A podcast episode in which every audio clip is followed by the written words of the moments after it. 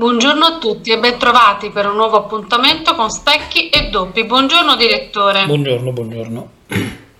Io voglio iniziare il contributo di oggi con questa frase, con questa citazione. Giostam Trezian chiano chiano, come dicono a Napoli, parola di un toscano molto simpatico. Il resto delle considerazioni sono lasciate a te, direttore. Beh sì, tu hai citato una delle frasi che Luciano Spalletti, allenatore del Napoli, ha voluto esternare durante la mh, mm, conferenza stampa di presentazione di Udinese Napoli.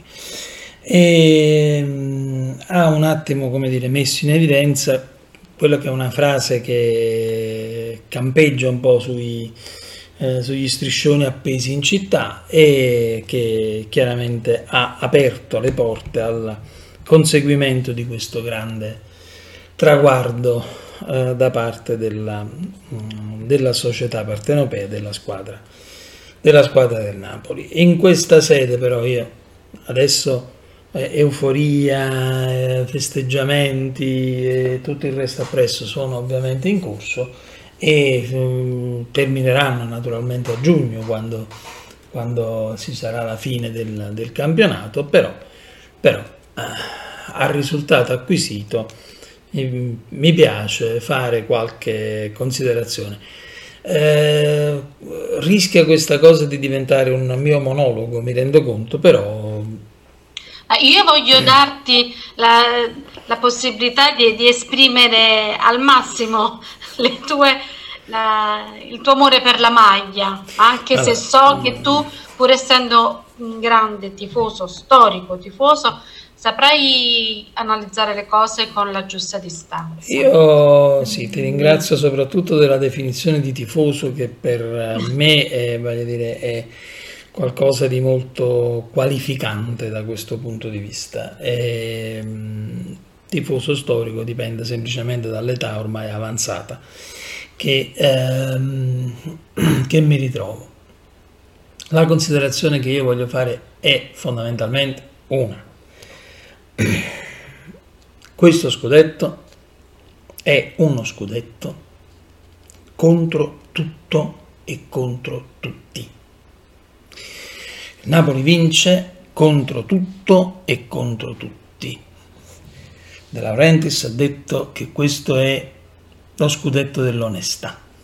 Sì, sì. Sicuramente è lo scudetto dell'onestà. È anche lo scudetto, è anche la vittoria, è anche quel carro dei vincitori sul quale adesso stanno salendo tutti. E non per fare polemica, ma semplicemente per puntualizzare, a me non sta molto bene, sinceramente, perché la vittoria è della squadra, che è stata fenomenale, che è fenomenale, che è fatta da ragazzi fenomenali, che sono riusciti a mettere insieme le loro esperienze e raggiungere obiettivi impensabili.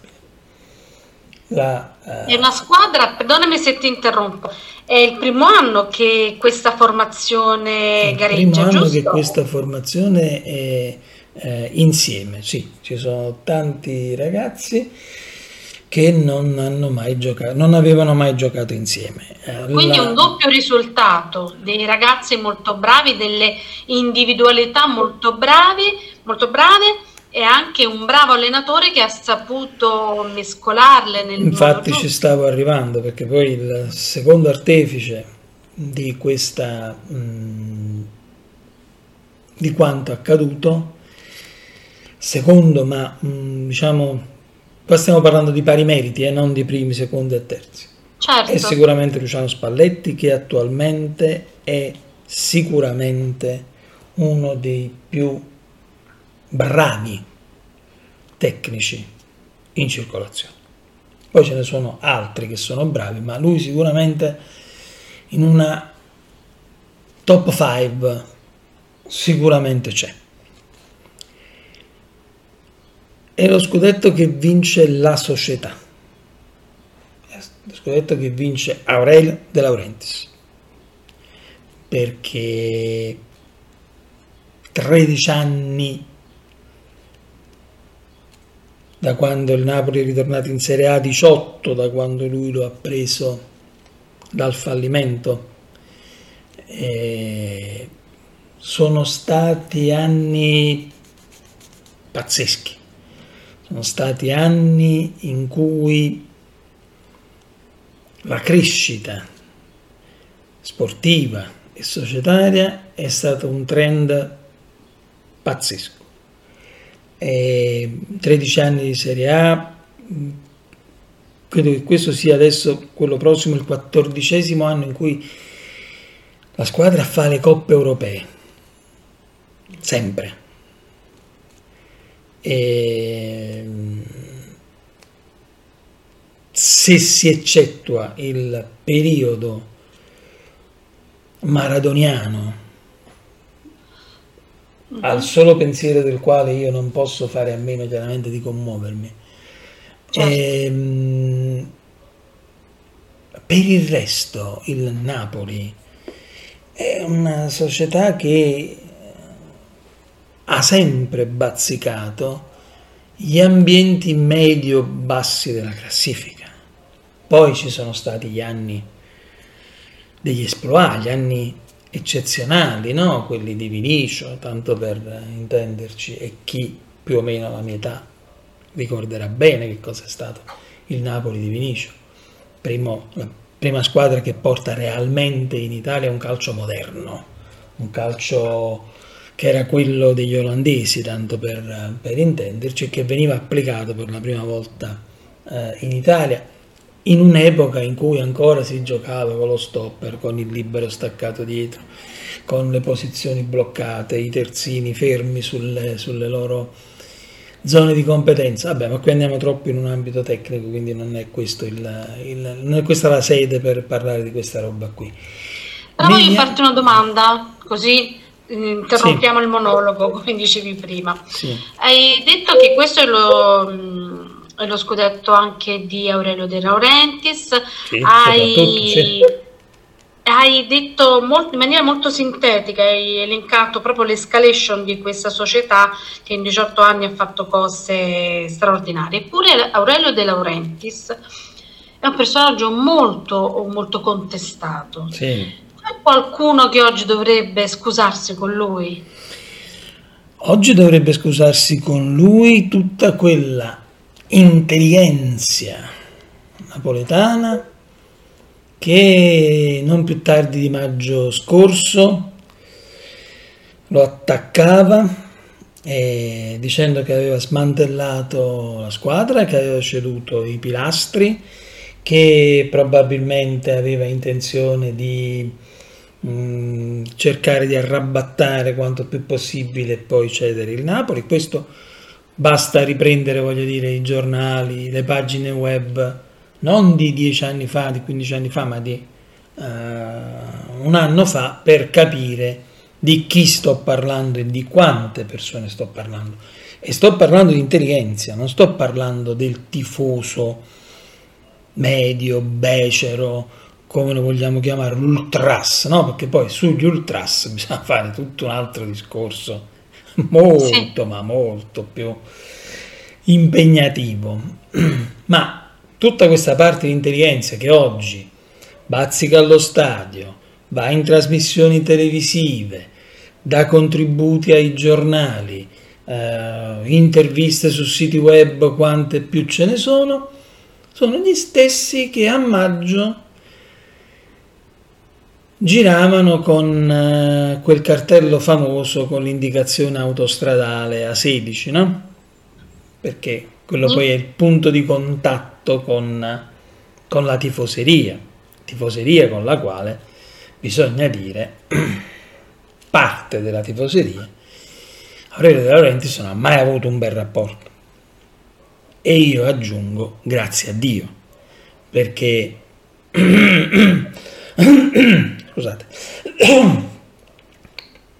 Stiamo parlando di quella parte di tifoseria, qualcuno chiama ultras, che qualcuno eh, definisce in altra maniera stereotipata, ma quella tifoseria che, insomma, si ritiene un po' padrona del tifo, un po' padrona dello stadio, un po' padrona di tutto quello che riguarda il Napoli.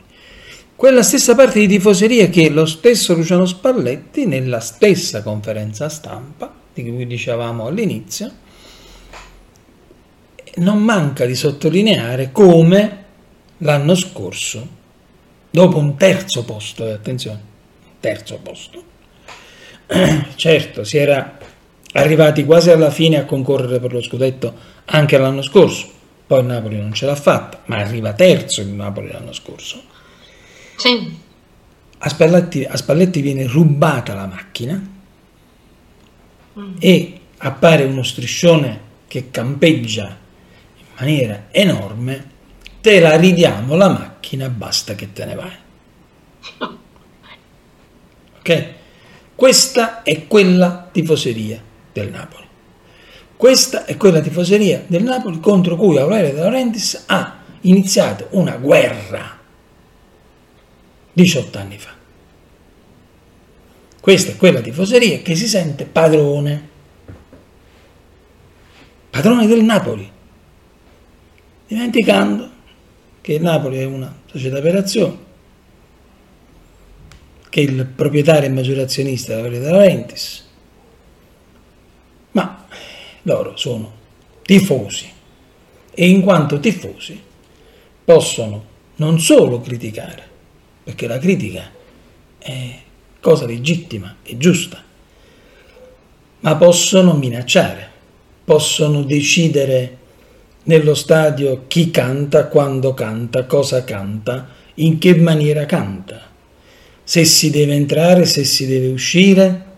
Il culmine dello schifo raggiunto quest'anno nella partita con il Milan al Maradona sì. è qualcosa che è secondo o comunque è pari merito alla mutinata del Bounty fatta dalla squadra precedente a questa sotto l'egida di Carlo Ancelotti. Che attenzione, noi poi abbiamo avuto una schiera di allenatori e Giovanni Spalletti l'ha ricordato. Noi abbiamo perso un campionato facendo 91 punti. 91 punti. E ricordiamo a chi non è proprio tifoso la media quale sarebbe? La media è più bassa, la media è molto più bassa, tant'è vero che mh, mm, quest'anno voglio dire la vittoria arriva a 81-82 punti, quindi okay. insomma eh, è il campionato di Sarri, è il campionato dove eh, c'è la famosa perdita dello scudetto in albergo, no? come si suole ricordare da parte di alcuni, ma in effetti è l'ennesimo campionato, tra virgolette, rubacchiato e soprattutto nella partita Inter-Juventus con tutto quello che è accaduto con l'arbitro che dopo tre anni poi si scusa perché non ha visto quello che è successo in campo così a scoppio ritardato. Ma torniamo a, noi. Quindi questo, ripeto, è un campionato vinto contro tutto e contro tutti, ma che lo si vinca contro quelli che sono fuori Napoli, quelli che sono contro il Napoli, perché è palese, voglio dire, che i, i mass media le istituzioni del calcio e quant'altro non siano state molto felici di questa vittoria, ma la cosa che fa più male è che il Napoli questo campionato l'ha dovuto vincere contro i napoletani, contro una parte dei napoletani, ripeto, quel tifo che arriva a fare quello che ha fatto in Milan, in Napoli-Milan, è da bandire da qualsiasi società civile. Oggi invece, oggi invece esultano, oggi invece sono vincitori. No, poi sai a Napoli come si dice, no? adesso lo dico in napoletano. Avim vinciuto, hanno perso. Cioè, quando si vince, si vince tutti, quando si perde invece perdono solo quelli che mm. giocano. Questo concetto io vorrei che finisse adesso, ma so che non finirà mai e so che alla prima partita l'anno prossimo persa, noi ci ritroveremo con i soliti, perché questa gente non cambierà mai, eh? i soliti che oggi sono saliti sul carro dei vincitori, pronti a sparare a palle incatenate contro allenatore, presidente, giocatori. Cioè, è stato detto che la società, società è immatura, che la società è una società a gestione familiare, che non ci sono le figure intermedie, no? che per vincere servono personaggi di un certo livello che mantengono eh, lo spogliatoio come ce li hanno Milan, Inter, quindi i Maldini a Milano, i Zanetti per l'Inter, eh, i Nedved per esempio che erano eh, a Torino con la Juventus e così via. Il Napoli smentisce tutto questo, smentisce tutti questi eh, luoghi comuni. Napoli è una società solida che non ha un euro di debito, che non ha intrallazzato nulla e che sul campo ha completamente stracciato tutti, tanto che non c'è nessuno che può oggi dire il Napoli non abbia meritato. Mm. Ti va di fare una piccola, veloce considerazione sulla gestione dell'ordine pubblico nelle ultime partite e anche nelle... La gestione dell'ordine quelle... pubblico mi, mi, mi, inviti a Nozza. La gestione dell'ordine pubblico è stata una gestione vergognosa, dal mio punto di vista. È stata una eh, gestione molto eh, poco, non dico poco professionale per carità, ma eh, che come dire, ha rincorso molto eh, gli eventi, li ha rincorsi cercando di precorrerli, perché noi non dimentichiamo quanto è successo con l'Eintracht di Francoforte, tanto per intenderci, no? con certo. quell'orda di tifosi portati a passeggiare amorevolmente per, per la città, con quanto poi è successo eh, nel, Milan, nel Napoli-Milan che, di cui dicevo prima, con le chiusure al traffico, con eh, le, questa creazione di mega isola pedonale, eh, ma sempre facendo presumere che chissà a Napoli cosa deve succedere. Ma lo scudetto è vinto ogni anno in tante altre città e che a me risulti negli ultimi anni, gli ultimi decenni, l'ultimo decennio, l'unico caso in cui malauguratamente c'è scappato il morto è stato a Torino. E non capisco a Napoli cosa sarebbe dovuto succedere.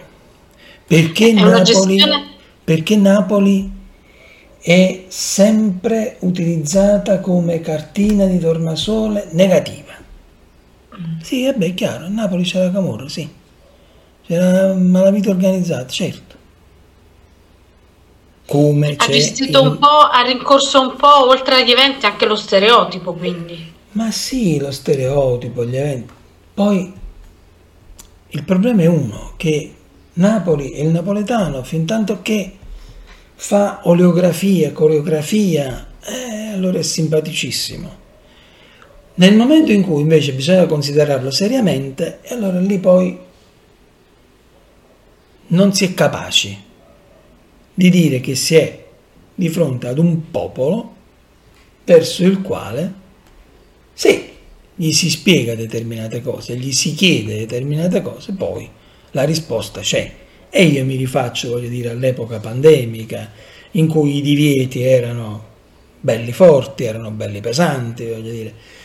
Non mi risulta che ci siano stati episodi eclatanti, non più di quanto non ce ne siano stati nelle altre città italiane. Ecco, chi è deputato a presidiare l'ordine pubblico magari lo dovrebbe fare uscendo un po' da questi che sono gli stereotipi perché dovrebbe conoscere il territorio, dovrebbe conoscere la popolazione, dovrebbe conoscere le dinamiche sociali che eh, ci sono. Con questo io non voglio dire tutto bello, mh, mm, viva Napoli, viva Napoli, no.